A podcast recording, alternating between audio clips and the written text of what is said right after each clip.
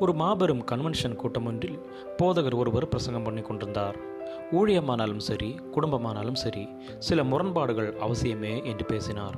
புதிதாய் ரட்சிக்கப்பட்டிருந்த என்னுடைய நண்பருக்கு இது சற்று முரண்பாடாகவே இருந்தது. குடும்பமோ ஊழியமோ காரியம் என்று வந்தால் ஒன்று போல் தானே இருக்க வேண்டும்?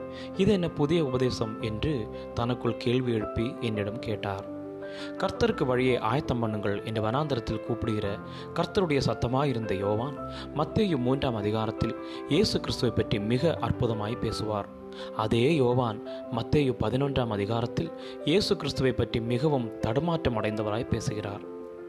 தமக்கு தலைமையாயிருந்த இயேசுவை பற்றி யோவானுக்குள் சந்தேகங்களும் புரிந்து கொள்ளாமையும் உண்டாகி வார்த்தைகளிலும் எண்ணங்களிலும் இடறிக்கொண்டிருந்தார் சிறைசாலையில் இருந்த தன்னை இயேசு சந்திக்கவும் இல்லை விடுதலை செய்வதற்கான எந்த முயற்சியையும் இயேசு செய்யவில்லை என்பது யோவானுடைய சிந்தையாக இருந்திருக்கலாம்.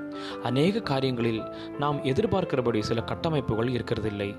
ஒரு குடும்பத்தில் ஐந்து பேர் என்றால் ஐந்து பேரும் ஒன்று போல் சிந்திப்பது இல்லை செயல்படுவதும் இல்லை. குடும்பத்தில் உள்ள தலைமைத்துவ செயல்பாடுகளை ஏற்றுக்கொள்வதற்கு மனமும் இல்லை. அதேபோல் தலைமைத்துவத்தை புரிந்து கொள்ள வைப்பதென்பது சற்று கடினமான காரியமாகவே உள்ளது. இதில் விசேஷம் என்னவென்றால் சில நேரங்களில் வேத வசனங்களே நமக்கு முரண்பாடாக தோன்றுகிறது. உதாரணத்திற்கு ஏசா யாக்கோபை குறித்து தேவனுடைய வழிநடத்துதலை பாருங்கள்.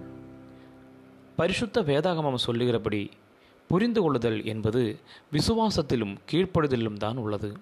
தேவன் அருளிய வேதம் குறைவற்றது என்று நாம் விசுவாசிக்கும் போதுதான் அதில் முரண்பாடுகள் இல்லை என்பதை நாம் புரிந்து கொள்ள முடியும்.